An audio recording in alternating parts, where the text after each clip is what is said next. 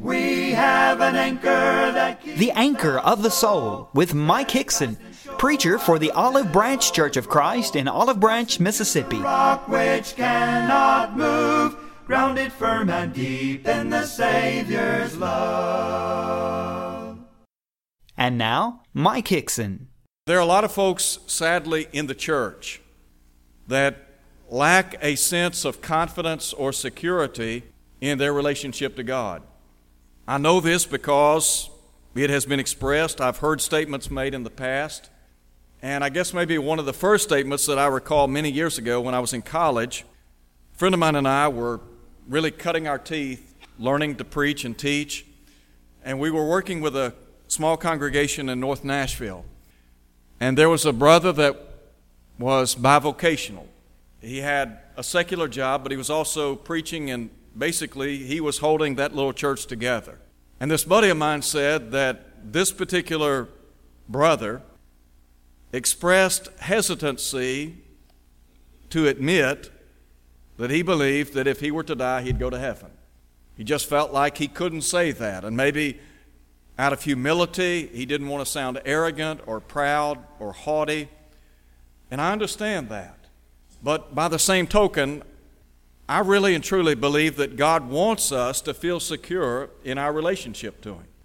It would be a miserable life to say that we belong to Christ and then worry from day to day if something were to happen, would we be saved? And so in John chapter 10, we're going to look at what Jesus has to, has to say about our relationship to Him. And He uses a figure, a figure of speech. Sometimes we talk about metaphors. And Jesus here identifies Himself as the Good Shepherd. And He talks about those who follow Him and identifies them as the sheep. And so the relationship that is borne out in this text has to do with the shepherd and the sheep. And so I want to begin by, first of all, talking about the presence of the shepherd. And Jesus said, My sheep hear my voice. And I think about this personal presence that we have, this ongoing presence with the shepherd. I want to begin by emphasizing the shepherd's passion for the sheep. In verse 27, Jesus said, My sheep hear my voice, and I know them, and they follow me. There are three things that I would suggest along these lines as we talk about the passion that the shepherd has for the sheep. First of all, the shepherd, that being Jesus, is interested in the sheep. That is, he's interested in us. He's genuinely interested in us. In verse 10, Jesus would say, I have come that they might have life and have it more abundantly. Jesus is interested in us having an abundant life, a life that is filled with satisfaction, a life of contentment. Now, I understand that we face heartaches and pains and trials and tribulations. Temptation is a common part of life. But Jesus here is saying that He has come that we might have life and have it more abundantly. And that abundant life is available to all who are in Christ. An abundant life is a life that is rooted or planted in Jesus Christ as the Son of God. It's not in things, it's not in material goods, it's not in money. While those things may bring temporal blessings, that's not the taproot of satisfaction, contentment, and happiness in life. And then he talks about his investment in the sheep. Listen to him again. He said, I've come that they might have life and have it more abundantly. He goes on to say in verse 11, I am the good shepherd, and the good shepherd gives his life for the sheep. Now, drop down and note, if you would, what he says in verse 15. As the Father knows me, even so I know the Father, and I lay down my life for the sheep. He said, Another sheep I have, which are not of this fold, them also I must bring, and they will hear my voice. There will be one flock and one shepherd. Now, Jesus here is talking about in the future his death on the cross and bringing both Jew and Gentile together in one flock or one fold or one body. That was accomplished on the cross. You remember in Ephesians 2:16, Paul said that Jesus reconciled both Jew and Gentile in one body unto God through the cross. So that's what Jesus is talking about here. But he's speaking about investing in us. How does he invest in us? He gives his life for us, doesn't he? He willingly, sacrificially, humbly laid down his life for each and every one of us. And so, picking up in verse 17, Jesus said, Therefore, my Father loves me because I lay down my life that I may take it again. No one takes it from me, but I, but I lay it down on myself. I have power to lay it down, I have power to take it again. This command I have received from my Father. Jesus willingly went to Calvary.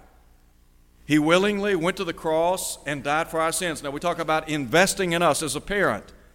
Many of us have invested in our children. We have a vested interest in their well being. We provide for them physically, materially, hopefully and prayerfully spiritually. But we have invested in them, and we've done so because we love them. We care about them. Well, that's the same way with God. God is invested in us because we are the crown of His creation. And then he talks about his intimacy with the sheep. Go back and look at verse 4 if you would. In, well, in verse 3, he said, talking about the sheep, he calls his own sheep by name and leads them out. And when he brings out his own sheep, he goes before them, and the sheep follow him, for they know his voice. Again, suggesting this intimate relationship that we have with the Lord. Then look at verse 14, if you would. In verse 14, he says again, Other sheep I have which are not of this fold, them also I must bring, and they will hear my voice. There'll be one flock, one shepherd. Again, Jesus talking about this intimate relationship. And then in verse 27, My sheep hear my voice, and I know them, and they follow me. So, the Lord is very passionate about us as his sheep. And then think with me in the second place about his precepts. He's given some precepts to his sheep. Look again at verse 27 My sheep hear my voice. I think about how the sheep hear the voice of the shepherd.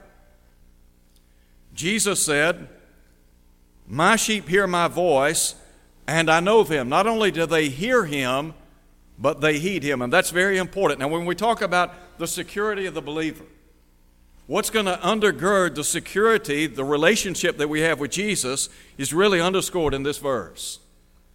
He said, My sheep hear my voice, I know them, and note, they follow me. They follow him. They listen attentively to what he says, and then they walk in harmony or, or in accordance with his will. And so, again, undergirding this relationship. You remember in Matthew chapter 7 when Jesus began his public ministry? What is typically called the Sermon on the Mount. Jesus, by way of laying down some foundational truths, said, Not everyone that saith unto me, Lord, Lord, shall enter the kingdom of heaven, but he that does the will of my Father which is in heaven. And then there's a passage in John chapter 8, verse 31, I would share with you. In John 8 31, Jesus said, If you abide in my word, then are you my disciples indeed. What's the litmus test of knowing whether or not we have a true relationship with the Lord? Honoring His Word, isn't it? That's what He's saying in John chapter 10 and John chapter 8 and Matthew chapter 7. We talk about this relationship that we have. Well, He's given us some precepts or some commands to follow. There's a second major point I would want to share with you, and that has to do with the provisions of the shepherd. Look at verse 28. In verse 28, Jesus said, and I give them eternal life. Let's talk a minute about the source of eternal life. Jesus said, I give them eternal life. What was the mission of Jesus? Do you remember in John chapter 3? Jesus in the long ago said, For God so loved the world that he gave his only begotten Son, that whosoever believeth in him should not perish, but have everlasting life. Jesus came that we might have everlasting life. Now, we talk about this abundant life, and there's an abundant life that is to be realized by those of us in Christ here and now. But there is a better life that awaits us one day in heaven. In John 3:17, Jesus said, "God did not send the Son into the world to condemn the world, but rather that the world through him might be saved." In Luke chapter 18, Jesus spent some time talking to a rich young ruler. And this fellow had difficulty laying aside his riches to follow him. And so the Apostle Peter said, Lord, we've left all and followed you. And Jesus, on the heels of that, said, No one has left parents or houses or wife or brothers or children for the sake of the kingdom of God who shall not receive many times more in this present time, but in the age to come, he said, everlasting life. Jesus is interested in us enjoying eternal life, everlasting life. In John chapter 6, when Jesus talks about how he is the bread of life, he emphasizes that those who partake of him, who partake of his flesh and blood, they become the recipients of everlasting life. Now, the Lord is the source of eternal life, but what about the surety of eternal life? Can we bank on what the Lord has said? Do you know people that you can absolutely depend on everything they say? They're bankable, as we say. You believe what they say. They're going to they're going to abide by their word. There used to be a day and time in our country, our country where people stood by their word. A lot of times, business transactions were really, really, many business transactions took place by just a shake of a hand. Somebody's word, it meant something. Well, when the Lord says something, He means it, and we can bank on it. As a matter of fact, Paul said, speaking of God, that we live in hope of life eternal, which God, who cannot lie, promised before time began or before the world began. In Hebrews chapter 6, verse 18, the Bible talks about how it is impossible for God to lie. So in John chapter 14, you remember Jesus in chapters 14 through 16 has an extended discussion with his apostles, his disciples. And he talks about the fact that he's going away. And so in John chapter 14, he said, Let not your heart be troubled. You believe in God. He said, Believe also in me. Can we believe that what Jesus says is true? Absolutely. We can bank on what he says. We can take it to the bank, as we say. So he said, You believe in God, believe also in me. In my Father's house are many mansions, many abiding places. He said, If it were not so, I would have told you. But I go to prepare a place for you, that if I go to prepare a place for you, I will come again and receive you unto myself, that where I am, there you may be also. So we have the luxury of depending on what the Lord says. As a matter of fact, every single promise in this book is dependable. You remember in 2 Peter chapter 1, the Apostle Peter talks about those exceeding great and precious promises. There are a lot of promises in the Bible, one of which is everlasting life. Listen again to what Jesus said, and I give them, that is the sheep, that is those who follow him, those who are of his fold, his flock. He said, I give them eternal life. That's a great promise. To know that we live in hope of life eternal. The body may die, the soul lives on. As a matter of fact, in John chapter 11, in John 11, we have the death of Lazarus, the friend of Jesus. You remember, John relates how Martha came to Jesus. And when she came to Jesus, she said, Lord, if, you're, if you had been here, my brother would not have died.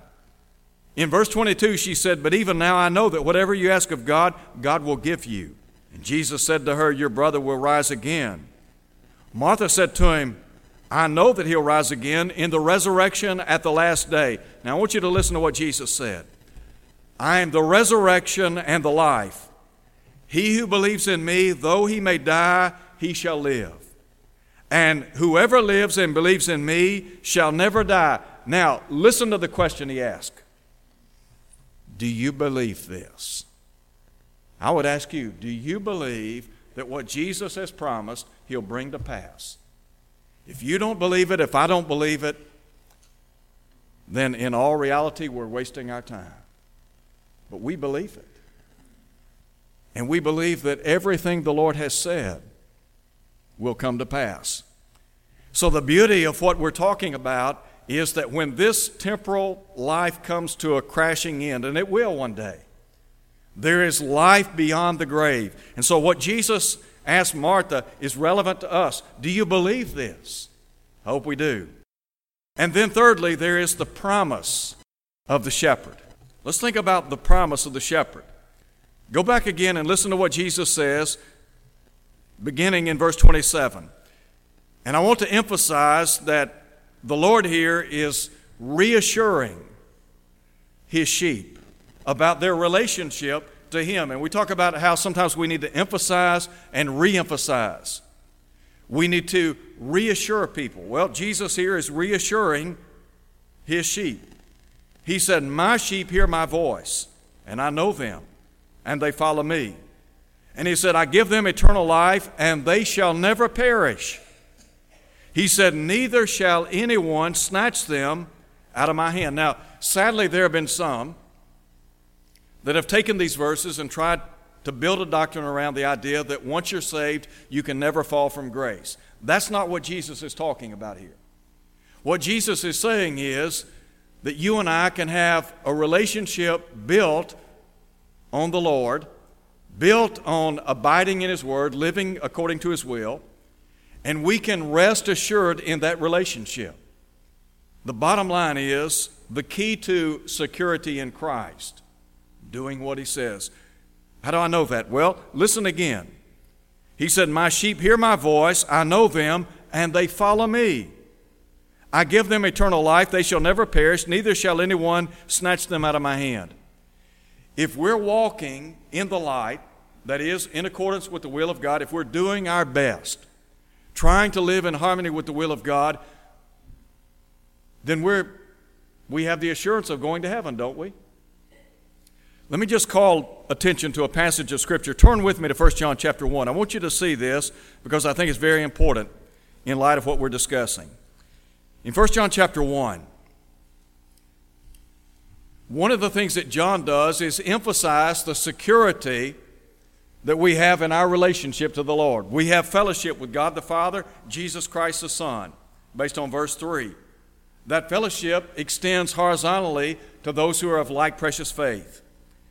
In verse 6, John said, If we say that we have fellowship with Him and walk in darkness, that is, if we're walking out of cadence with His will and His word, then John said, We lie and do not practice the truth. But he said, If we walk in the light, that is, if we walk in harmony with His word, we have fellowship with one another, and the blood of Jesus Christ, His Son, cleanses us from all sin. When you became a Christian, when you obeyed the gospel, what you said was, I'm getting out of this old way of life, and I'm going to now live my life in accordance with the will of God. You've gotten out of, as some have said in the past, the sinning business. That's not how you live anymore. And so you're striving to walk in the light. Well, what happens if you stumble and fall?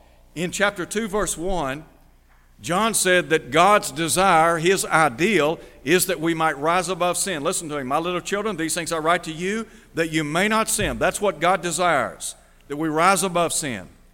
But he said, if anyone sins, we have an advocate with the Father, Jesus Christ the righteous. Okay? That advocate, Jesus, is standing before the bar of heaven, and he is pleading our case before God the Father. The basis upon which we maintain good standing with the Lord is what? His blood, the blood of Christ. So if we succumb to temptation, if we fall short of His will, stumble and fall, what's the remedy? Well, back up and look at verse 9, chapter 1. If we confess our sins, He is faithful and just to forgive us our sins and to cleanse us from all unrighteousness. So if I stumble and fall, what John is saying is, I acknowledge that wrongdoing, I repent of it, I ask God to forgive me, and I move forward. Now, I want you to see one other thing in connection with what we're discussing. Look over in chapter 3. I think in chapter 3 of 1 John, he makes it crystal clear about what he's talking about in relationship to the security that we have in Christ. And there is one, well, there's really, there's really two words I want you to see, or two, two statements specifically. And it revolves around those who practice righteousness and those who practice unrighteousness. Pick up with me, if you would, in 1 John chapter 3, verse 7. John said, Little children, let no one deceive you. He who practices righteousness is righteous, just as he is righteous. In other words, if I'm striving to do what's right, if I'm trying to walk in the light, walk in harmony with the will of God, then what did John say? He said, I'm righteous. He said, He who sins is of the devil, for the devil has sinned from the beginning. For this purpose the Son of God was manifested, that he might destroy the works of the devil. Whoever has been born of God does not sin. He's not saying here that once you become a Christian, it's impossible for you to sin. He's not saying that you'll never sin again. What he is saying is that you don't practice a life of sin. Why? Because you're practicing righteousness. Back in verse 7. He said, Whoever has been born of God does not sin, for his seed remains in him, and he cannot sin because he's been born of God. Again, if you look at the context in chapter 3, chapter 1, he's not saying it's impossible for you to sin. He's saying that that, that way of life has been put to death, it's over with. You can read Romans chapter 6. We die to the love and the practice of sin. We rise to walk in newness of life. In Galatians 5:24, Paul said that they that are Christ have crucified the flesh with its passions and lusts. There is a putting to death of that old way of life. And so in verse 10, he said, In this the children of God and the children of the devil are manifest. Okay, how can I discern between those who are God's children and those who are the devil's children? He tells us, doesn't he? Listen to what he says. In this the children of God, the children of the devil are manifest. Whoever does not practice righteousness is not of God, nor is he who does not love his brother. Now, I said there are two phrases, two statements I wanted to really key in, I wanted you to see. The first is those who practice righteousness, verse 7. The second is those who practice unrighteousness, those who do not practice righteousness, verse 10. There's a lot of difference in somebody who is walking in the light striving to live in accordance with the will of God, who's trying to walk in, in humble submission to the commands of God, and somebody out here who says, you know what, I just don't care. I'll live how I please. And they don't care. And there are people in the body of Christ, sadly, that have come to that conclusion. They've gotten sucked back into the world. And so rather than practicing righteousness, they're practicing unrighteousness. If they're practicing unrighteousness, then they're in a lost condition even though they've been baptized into Christ. But we can have security in our relationship to, to God. How can I know? How can I be dead certain that I have an ongoing relationship with God and that I have everlasting life? Is that not, is that not what God wants for me in this life? I think the answer is yes. Well, I can be certain if I'm walking in the light, 1 John 1 7. I can be certain, I can say unequivocally that I know I'm going to heaven because that's what John said. Listen to him in chapter 5. Look at 1 John chapter 5. In 1 John 5, verse 11, John said, This is the testimony, this is the record, this is the witness that God has given us eternal life, and this life is in His Son. First of all, we have to ask the question Am I in the Son? If I'm in the Son, then I have life. In verse 12, he said, He who has the Son has life. He who does not have the Son of God does not have life. Those who are outside of Christ, they don't have life. Those who are walking in darkness, though they may be baptized believers, if they're walking in darkness, they don't have life. But if we're in Christ and we're walking in the light, then we have life. Now, verse 13, here's what John said These things I've written to you who believe in the name of the Son of God. That's important. This is an ongoing relationship progressive in nature. He said, These things I've written to you who believe in the name of the Son of God, that you may know, K N O W, that you may know that you have eternal life, and that you may continue to believe in the name of the Son of God. Not once saved, always saved. Once we become saved, we are striving to the best of our ability to walk in the light, to live in accordance with the kingdom of God or the principles of the kingdom of God. If we do that, we're safe and secure, aren't we? That's what the Bible teaches. So, what John is saying is look, I've written to you, I've done so in an effort that you might know, that you might know without a doubt, without any hesitancy, that you have eternal life. Now, I want to ask you a question in closing. Jared mentioned a moment ago in his prayer the Apostle Paul.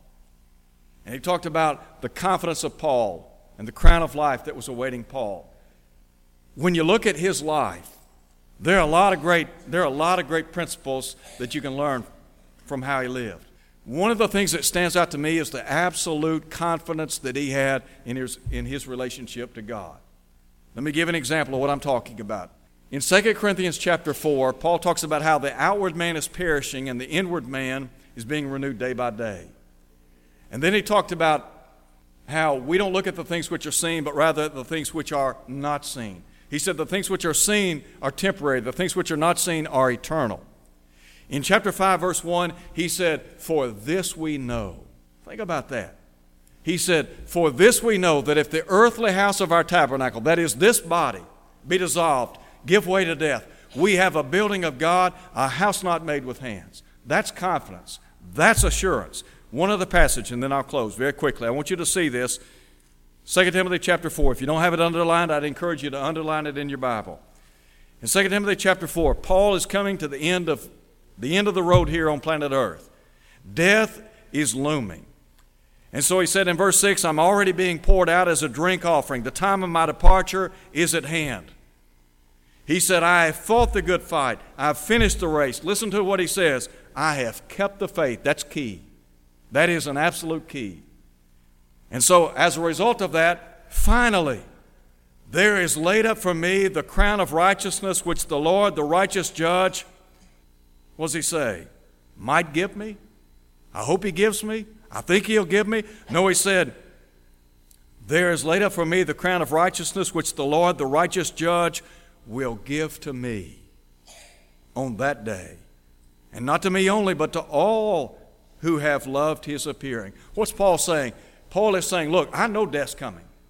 But I know this when death comes, there is a crown of righteousness that is waiting on me. Now, Paul had that, that kind of security and had that kind of confidence. Don't you think God wants us to have that same kind of security and confidence? When you come to the end of your life here on planet Earth, let's just say that you're in a hospital bed and you know your time is short. When you're lying in bed, do you want to be thinking, I hope I go to heaven? I think I'll go to heaven. I sure hope the Lord will save me. Or do you want to be like Paul and say, you know what? I know the end is near. But I know this when the end comes, there is laid up for me the crown of righteousness, which the Lord, the righteous judge, will give to me on that day. That's confidence. And I think that's what Paul is saying we ought to have. I think that's what Jesus is saying in John chapter 10 that as one of his sheep, as one of his followers, we ought to have security in that relationship. If we're doing our best, there is not a power on earth that can pull us away from the Lord. The key to everything we're talking about follow this book. If you'll follow this book, it'll get you home. Talk about GPS today. Plug in an address, you follow that, you'll get to your destination. Well, if you follow this book, you'll get to your destination. If you don't follow it, you'll end up where you don't want to go. The psalmist said, Your word is a lamp unto my feet and a light unto my pathway. I would hope and pray that all of us have confidence in our relationship to God. In closing, are you a Christian? If you're not a Christian, you don't have eternal life. You can have it, but right now you don't have it. How do you get it? You obey the gospel. What they do on Pentecost Day? Peter said, Repent, be baptized, every one of you, in the name of Jesus Christ for the remission of sins. And he said, You shall receive the gift of the Holy Spirit. Those who did that on Pentecost Day were added to the body, Acts 2.47. The exhortation then, be faithful until death. The promise being the crown of life, Revelation 2, verse 10. If you're here tonight and you're a Christian, but for whatever reason you, like those of whom Peter spoke of in 2 Peter chapter 2, have forsaken the right way, could I encourage you to come back to the right way? Come back to the Lord. If you'll do that, God will abundantly pardon. James said, Confess your faults one to another, pray one for another. Thank you for listening to the Anchor of the Soul. Your speaker has been Mike Hickson, preacher for the Olive Branch Church of Christ, located at 9100 East Sandidge Road in Olive Branch, Mississippi. To hear this lesson again, go to olivebranchchurchofchrist.org. Tune in next Sunday for more of the Anchor of the Soul. fastened to the rock which cannot move, grounded firm and deep in the Savior's love.